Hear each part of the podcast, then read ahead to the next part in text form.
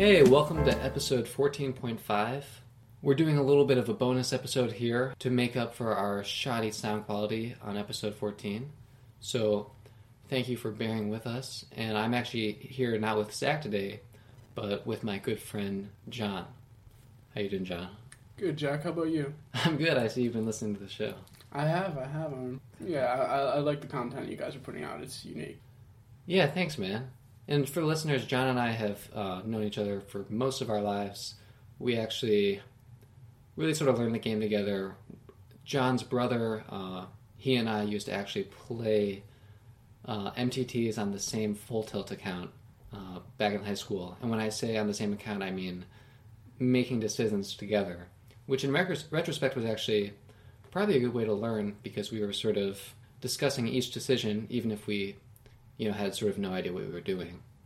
We quickly ascended from monkeys to crushers, and now we've both made the transition to playing live and playing cash. So today we're going to talk through one of John's hands. So John, where'd you play this hand? This was at the Horseshoe in Cleveland. Okay. I was playing 1-3. We were playing 8-handed. The main villain in the hand was probably 50 years old, clean cut. We had been playing for about an hour together at a different table, and that table had since broken. We'd been moved to a new table, and at the older table he was pretty active. He was probably playing 25 to 30% of his hands, and was showing aggression in some spots that I thought were definitely suspicious, but he had never made it to showdown, so I wasn't sure whether or not he was on a heater or was making a lot of, or making some bluffs. Mm-hmm. So at the new table, we've played probably an orbit and a half, and maybe 2 or 3 orbits, and he's quieted down a bit. So yeah, this particular hand, I'm on the button with King 3 of clubs, and it folds around to me. The main villain in the hand was in the big blind, so I raised to 10 on the button with King 3 of clubs. Okay, yeah, I mean that seems pretty standard to me. Yeah. It's sort of shocking that it folded around you in the button. I feel like that happens so much less often than it should in a 1-3 game. Yeah, absolutely. I think, from what I gathered from the table so far, I was playing with a fair amount of nits. Yeah. I think me and this other guy, the main villain in the hand, were definitely the two most active players at the table. Yeah, and just for our listeners, I'm sure Zach would want me to say this. In most casinos, once you got that table read, you're probably looking to change tables just because there's almost certainly a better game in the room. Yeah, absolutely. But again, this was an orbit and a half in, and yeah. I was still getting. I didn't know that at the time, I guess. Mm. What I later realized was that the table was made up of mainly this guy, me, and 6 other nits. Yeah, this guy doesn't seem like enough of a target to be worth continue with, but no, absolutely not. And then there's one other thing I had known about this guy just from my time with him at the previous table is that he had been on the list for PLO, which made me think he was probably better than your average reg, and at least somewhat thinking. Yeah, I can definitely imagine that being the case. I can also imagine it being the case that this guy is just maybe more gambly. I think some hold'em players who really like to gamble and see a lot of action really prefer PLO for that reason. Mm-hmm. So, and the fact that you've seen him play a lot of hands and seem to take a lot of shots might mean he's sort of just having fun and biding his time until he gets moved to the Omaha table where the action really is. Yeah, that's one of the things. They had come over to the table and told him that his seat was available, and he had declined the seat and had elected to stay at our table. Okay. So that's interesting. And this was before the table broke? This was before the table broke, yeah. Okay. So King 3, I think it's a clear open on the button. So yeah, we're playing $200 effective stacks, and the villain covers. So we make it 10. The little blind calls, and the main villain calls in the big blind. The flop comes out King, Queen, 7, King, 7 of diamonds. And both villains in the hand check, and we throw out a continuation bet of $18. Mm-hmm. What are you thinking here? I like this play a lot, actually.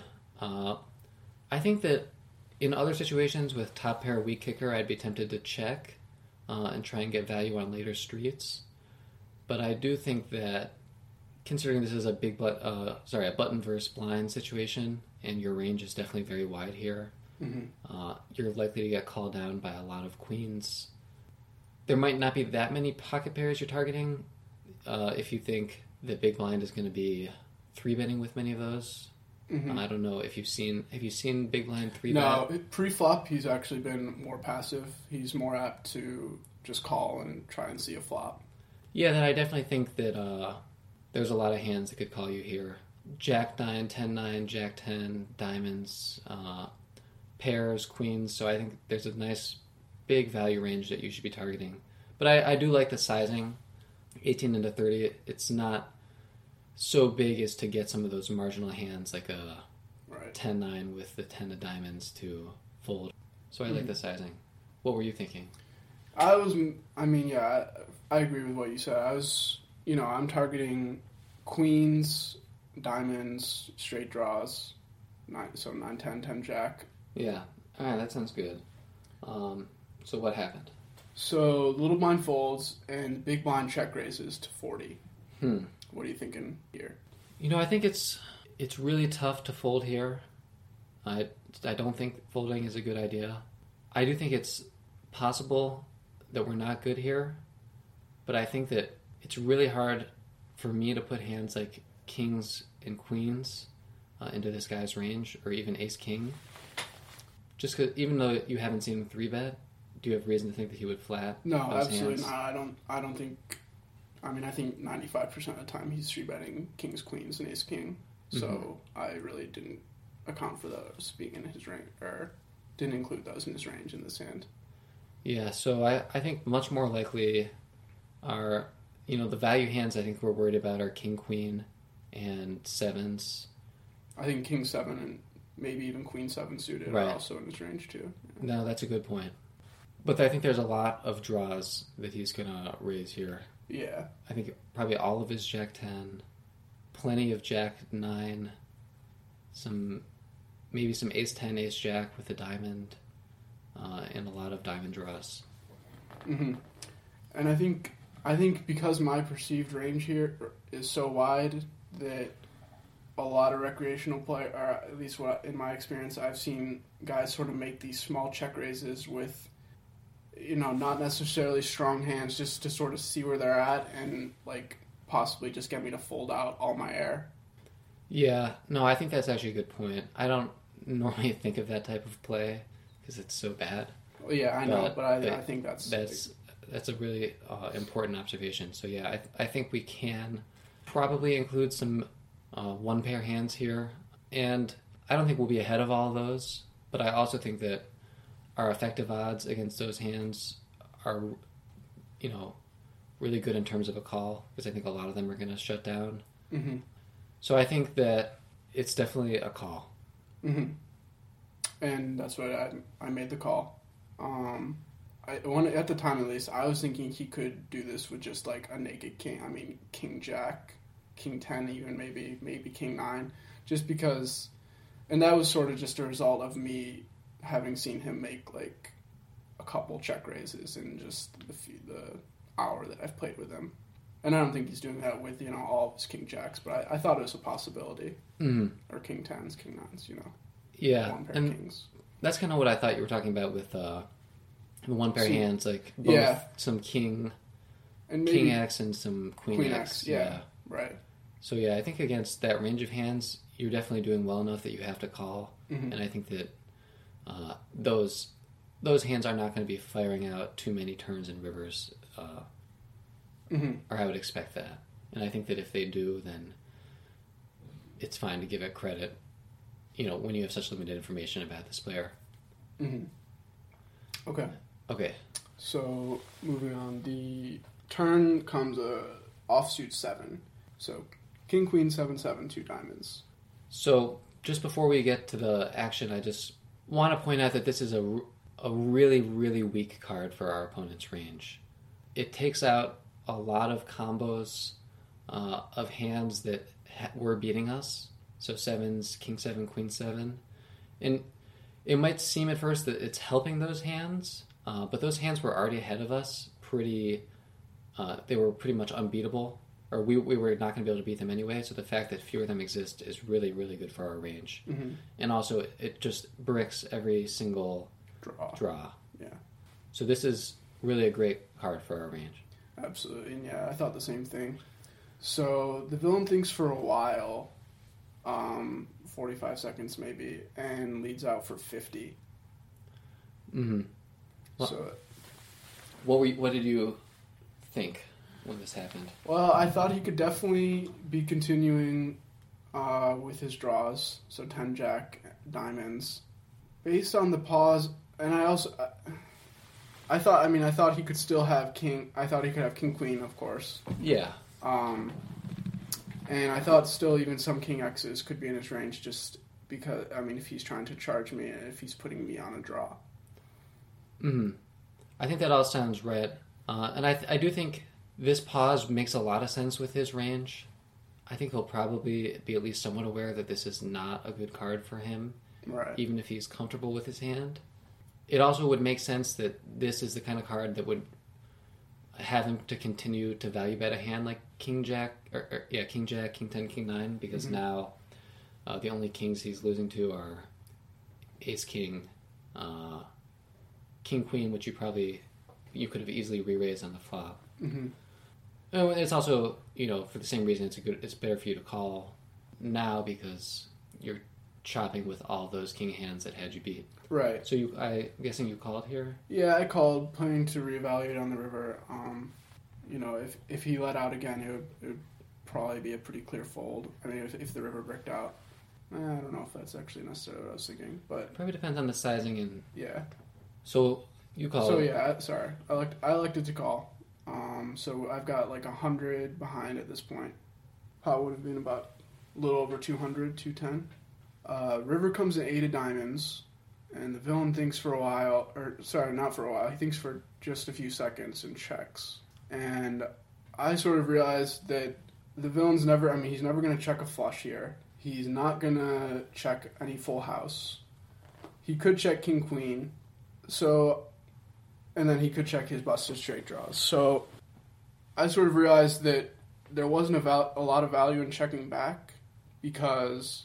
I'll lose to his king queens, I'll chop with his king X's, and I'll beat his draws. By shoving here, I think I can get him to fold a lot of the hands I chop him with, as well as maybe some of the hands he's beating me with, so some of his king queens. I'm not totally sure if he's going to fold, but I think the 8 of diamonds is definitely going to, scare him just because the flush comes in. Mm-hmm. So basically, I think the villain's range here is capped at king queen. I don't think he can ever have a better hand than king queen. Would you agree?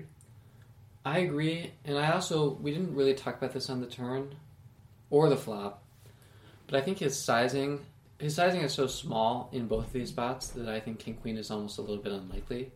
I just think he would probably raise larger on the flop and probably bet more on the turn with a hand like king queen. Yeah, I would agree. And so, I do think he has some king-queen in this spot, but I totally agree that his range is capped at king-queen. I think it would be really foolish not to bet a full house here. I think we could, you could argue there's some merit to checking a baby flush here to induce a bet like yours. And, I think that's a fine play, but I also don't think it's very likely. I don't think he necessarily raises, check raises you always with a baby flush on the flop, or baby flush draw. Yeah. So, even though I do think that there are maybe some flushes in his range here, I think there's probably a lot of hands that you chop with that are worth betting into. And I think that you'll be pretty successful here against 1-3 players who wouldn't necessarily expect you to do this kind of play, with a hand that you have. Mm-hmm. They wouldn't necessarily think on your level. Right. So I really like the play. So yeah, what were the results? Well, did I even say what I did. I don't know if I said. I did. Oh, you did. I did shove. Okay. Yeah, I shoved for the remaining 100, and he thought for a while. I don't know, over a minute. It was more than that. It was probably 2 or 3 minutes. And finally made the call, and sure enough, he had king queen. Oh, he did. Yeah. Well, then, I still think it's a great play, because if you got him to maybe even fold king queen, then I think he's obviously going to fold all his kings. Folding. Yeah. And I think he has a lot more king jack, king ten, king nine in this spot than king queen. Mm-hmm. Now, combinatorically, yeah, there's just more combos of them. There's more, and I think, well, to me, the sizing, when I was making the decision, obviously, you know, now that we know this about the player, it's different. But I think that from what we knew about the player, I would say the sizing would take out some king queen. I would agree, for sure. And it almost worked anyway. So, you know, it's almost too bad you guys weren't playing deeper, because I think that it's a lot more realistic to expect, you know, a villain to fold a hand like king queen if you're betting more than half pot, you know, if you can throw out a pot size bet. Yeah. No, I think you're right. I mean, had I been playing for the full 300, you know, maybe this hand would have worked out a little better for me, but I'm happy with the play. Yeah. I understand it's disappointing when these things don't go through, and it can definitely, I'm not sure if you're questioning it, it doesn't sound like you are, but it can make you question those plays, just because we, as live players, we don't have enough volume to see the full range of results that we should. Mm-hmm. So it's always, our results are always going to be skewed one way or another. And it's just important to keep that in mind. So I just think, you know, I like the range that we assigned going through the hand, and I think with that range, you played your hand perfectly. So cool. Well, yeah, I was, you know, a little, I guess, down afterwards. But I thought about it for a while and broke it down once I got home, and sort of came to the same conclusion on my own that the play is probably going to work out most times. So yeah, and you know, that's the other important thing is when you have hands like this on your own to work it out away from the table. And I think also the process of doing that helps you sort of compartmentalize things, because you can, even if you're unsure about a hand, you can sort of have the certainty of knowing you're going to really think about it later. And it helps you, maybe it helps you put it aside while you're still playing, mm-hmm. Knowing that you'll be able to address it later. If you're not in the practice of doing that, you might be more likely to sort of obsess about a hand at the table, which might distract you from other key information. Right. All right, man. It was a pleasure to have you on the podcast, finally. I'm sure we'll have you again. By the way, I wanted to give John an opportunity to talk about a research project he's doing on poker players and what makes them successful. So, John, do you want to talk a little bit about that? So I am writing a research paper on factors that determine the success of a poker player. So I'm just sort of investigating a bunch of variables like personal characteristics and habits of poker players and how they relate to that player's winnings. So Jack and Zach have agreed to post a link to the survey on their website, Just Hands Poker, and I would appreciate any responses you guys can give me. It's a short survey. It should take less than 5 or 10 minutes.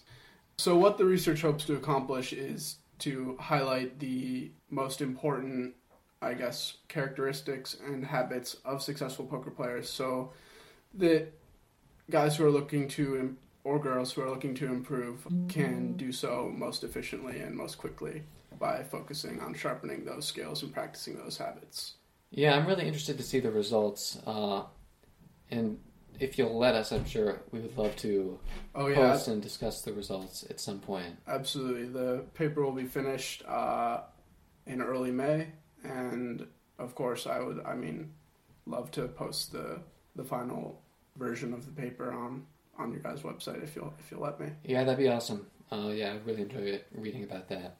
So, yeah, to our listeners, yeah, please do fill that out. Zach and I will, and we'll be sharing it in other mediums. So thank you guys again for tuning into the bonus episode. We are going to be still releasing another episode on Tuesday with more guests. And keep an eye out on the website. Zach and I are planning some new series in the blog that we'll keep you updated about. That should be exciting. All right. Have a good couple days, and we'll see you guys on Tuesday.